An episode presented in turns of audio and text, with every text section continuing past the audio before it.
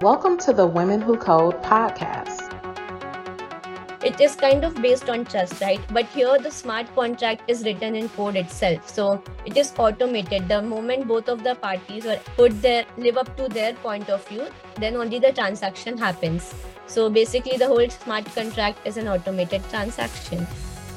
Women Who Code Talks Tech is a segment that features experts in a specific field of technology sharing their knowledge on an in depth and highly technical subject. These talks are designed to both introduce advanced subjects and provide insight into the work being done in these fields. Welcome, everyone, for today's session on how to get started in Web3. This session is basically for beginners who are looking to start their journey in blockchain and Web3. It will help the beginners to understand the basic concepts and provide them with resources to start their journey in learning. So today uh, we have our speaker, Anam, and I would quickly introduce her. So Anam Ansari is an Android developer and a blockchain enthusiast. She's also an MLH Fellow 2022 at Hubble. So we are really excited for today's session, Anam. Uh, over to you. Thank you, Anjali. Thank you for the great introduction. So basically, I am an uh, interning right now at Hubble, which is the Solana DeFi protocol. Solana is a blockchain. So, so hello, hello, folks. So my topic for today is how to get started in Web3. Basically, what I'll be covering are the three main topics. First of all, uh, a 360 degree approach to Web3 and blockchain. Part to Web3, like how to approach the whole uh, technology and where to find resources and how to use them. So starting with my first topic, a 360 degree approach to Web3 and blockchain. Now, to explain this, I want to go back a little bit in history when we had Web 1, as you can see on the screen. Web 1 was basically static HTML. So long back uh, in the when the internet has just started, we just had Web 1 in which we will just search something and we'll get a static static HTML, which we can only read. And over time, uh, I guess after the discovery of Facebook, we got in we the this idea of Web 2 was developed where we can write and also read the data. By write like we can post something online. We just don't have to read or take the information. We can also provide the information. So that was web through web 2 so basically everything was going perfectly fine. So why was there a need of web 3 or something uh, a new technology. So there were several reasons, and if you can see, I've noted them down. And first of them, one of them was banks. So basically, when you make an online transaction, there's a middleman, which is bank, and they charge you a certain amount of transaction fees. So uh, to avoid that, uh, the Web3 also came into picture, and I'll explain in five minutes on how we eliminate that middleman using Web3. Second is central authority. Web3 actually removes the central authority we have. Like if we if i say that the whole social media is owned like let's let's talk about facebook. Whatever content we have is stored on a server. If something if the server goes down for few hours so anything is not accessible at all. You might have seen news where sometimes instagram goes down or twitter goes down. So these reasons are due to a cent- uh, central authority lastly which is a really important one which is ads. Now if you might have heard the joke going around that if you talk about something on whatsapp or something that you want to buy you instantly get a uh, get an ad about it in some other app. So this is something like the privacy is going away with ads and uh, there are some uh, there are some rumors or anything going around saying that uh, the these big corporates steal our data and uh, they use it for their ads. So basically you might have heard that quote that if uh, if you're not paying for something you are the product. Basically everything is free in web 2 you can uh, use web uh, facebook or instagram and twitter free of course but uh, you are actually the product because you have targeted ads and you might have seen this increase massive increase of ads that we have on instagram. You scroll to any post and you'll see so many ads going over there. So these were few of the reasons why web3 came into picture. And web3 basically uses up the power and it leverages the power of blockchain. Now you need to understand that Web3 and blockchain are different. Web3 is basically, blockchain is a concept, okay? And the Web3 is using this power of blockchain to create decentralization.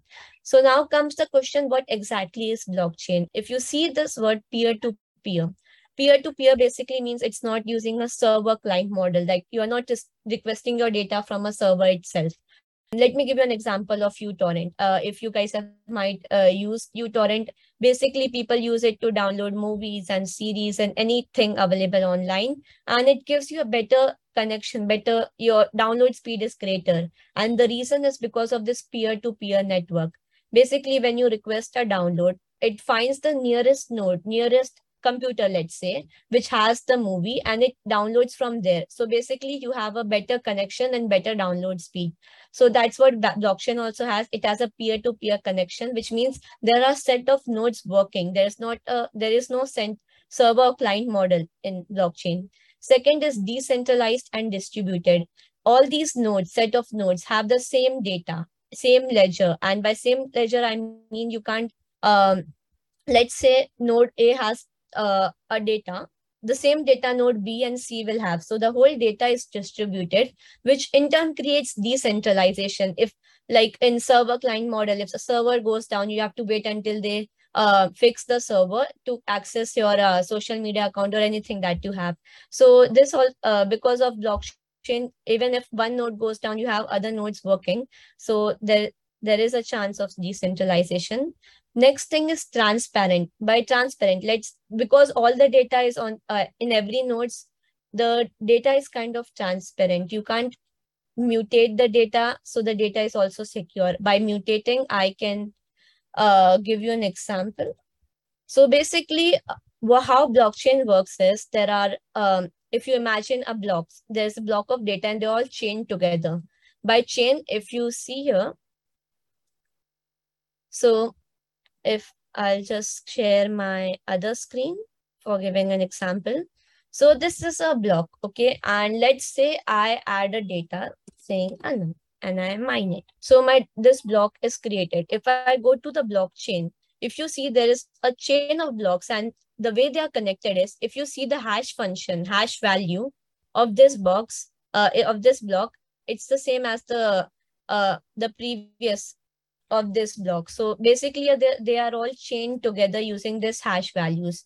So basically these blocks are chained together using these hash values. How are these hash values formed? Basically, if you have no idea about what a hash function is, let's say there's a function and you pass it a value. So it will give you a certain output. It will perform some computation and there's a lot of things going behind and it will give you an output. So basically, if you put, put some data into the hash function, you will get a value, which is the hash value. And if you look here, as and when I added Anam here, I got it, I got a hash va value corresponding to it. So basically there's a function behind which is generating these hash values. So basically, uh, I've talked about blocks hash and what are nonce. So talking about nonce, let's say I put my data value into the hash function, whatever data I have, let's say Anam Ansari, and I mine it. So what happens is if you mine the data, the data will go into the function, it will give you an output. But first of all, it will check if the hash value has the first four digit as zero. If it doesn't have, then it will put the data bin back into the function and it will keep on doing that until and unless we get a hash value, which is which has the first four digits as zero. So the number of times you put the data into the function is called as nonce. So right now, if you can see, it's a really big digit. So these many times the data was put again and again into the function to get the uh, perfect hash value for the block. Now comes mining. So the miners are the people who actually give this hash value because if you see putting a value into this function around I guess it's around 1 lakh 60, uh, 65,000 times approximately.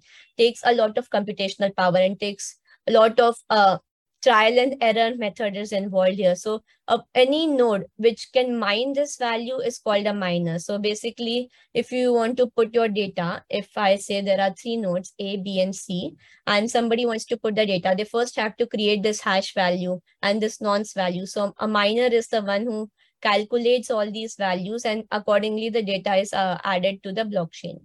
Talking about uh, public and private keys. So every user has their own set of keys, which is public and private. As the word suggests, public is everyone can see your public key, but the private keys are private. If you have your private keys, don't share it to anyone. The private keys are basically used to sign your transaction. So uh, it basically shows that you are the owner of this transaction or you are the person who signed this particular transaction. Coming to smart contracts. Now the whole blockchain uh, works on the smart contracts itself. If you're writing a piece of code, and if I may give you a an easy word for smart contracts, it is automated transaction. Basically, if I uh, talk in layman words, let's say you have a contract, okay, and uh, you you live up to the end of your contract, and the other person doesn't live up to it. So it's kind it is kind of based on trust, right? But here the smart contract is written in code itself. So it is automated. The moment both of the parties or put their uh, live up to their point of view, then only the transaction happens. So basically the whole smart contract is an automated transaction. Now, talking about DApps, DApps are basically decentralized applications is what, uh, so DApps are divided into to two parts off-chain and on-chain. Off-chain you might not uh, might know with web apps or android apps. So whatever apps you take there is a front end there is a back end. But if you see there's one more thing called as wallet basically in our web 2 what we had is we had a login system. Like you, we used to log in using our google account or any account that we had or we used to add our username and password. So what happens with wallets are uh, you can log in for in uh, decentralized application using your own wallet. You can get these wallets through extensions called as phantom or metamask whatever blockchain you're using at that time and there's an on-chain code. Now this on-chain code is uploaded on your uh, blockchain which you are using. There are different types of blockchain available. So the smart contracts are the one that are uploaded on the blockchain. Now there's like a lot of confusion like how do you host your web apps or the apps whatever you have? So basically the off-chain part, which is your front end and back end, gets uploaded on your normal uh, cloud hosting websites like you have Netlify and Vercel, and uh, you can also upload it on GitHub uh, pages. And the smart contract is uploaded on your blockchain itself. Now there are a lot of blockchains available. Uh, the most popular ones uh, ones are Ethereum and Bitcoin. Bitcoin was the actually I did I forgot to mention about this. Bitcoin was actually the first blockchain and it was coined by Sata. No, I think so. I forgot the person's name, but yeah, it uh, came into existence on 2002, and that was actually the beginning of the whole blockchain and Web three. After that, so basically, the most famous are Ethereum, uh, Polygon, Binance. Now there are two types of blockchain. Um, you uh, one are EVM and non-EVM. So basically, Solana and Terra are non-EVM based, so basically, if you write a smart contract in Ethereum, you can easily adapt them into Polygon or Bitcoin, uh, but you can't adapt them into Solana because they work differently. They have a different architecture. Now, till now, I've talked about basic concepts. This is just the tip of the iceberg about what is Web3 and what is blockchain and the simple terms related to it. And there are so many things, uh, so many things still there that you'll have to explore. So basically, I want to discuss now part two Web3. Now there are uh, if even if you don't know anything related to the front end work, like uh, people, I do hear people saying that you need to know web development or app development before learning blockchain. I don't think, I don't personally believe it is true because uh, you can learn that after that, but before you can start with blockchain concept. So the first point is learn the blockchain concept. Whatever suits uh, suits you. If you're a YouTube person or blog, if you like to read blogs, so you can take at least few hours in a day and spam yourself with different concepts like uh, go on YouTube, watch different different videos that are available on blockchain, or read blogs. And the more you read about blockchain, because it's a really vast concept, and there are so many terms. Like there's something called as NFTs, and there's DeFinance, and there's crypto, and everything. So you can explore these and start with these concepts first. Then you can move on and start writing smart contracts. Now, as I said, there are different types of blockchain: Ethereum, Solana, Polygon and uh, the thing that I usually recommend beginners is to go with Ethereum because the smart contract is written in Solidity language, which is kind of similar to JavaScript. So if you are if you are good with JavaScript, then you can go with Ethereum. If you're good with Rust language, then you can go with Solana. Solana is also a really powerful blockchain. After you have done your blockchain concepts and you have written your smart contracts, you can then build a front end on it. As I talked about the whole architecture, after this part is done, you can work on the front end part of it and integrate it with your work. Now you can make the front end in React.js, Next.js, uh, Angular, Flutter. Flutter is basically for Android and uh, any apps, cross-platform apps. Android Studio currently doesn't support the blockchain libraries, so you'll have to skip that. And lastly, after whatever work is done, you can connect your front end and back end properly. You have to integrate it and deploy. So your basically hosting services can come into help and for basic uh, Git and GitHub skills also come into come really handy when you're learning Web3. So these were the four things that you have to look out when you're uh, approaching Web3. Last topic is learn from resources. Now there are num- numerous resources available out there. So I've categorized them on what you can refer for what kind of information.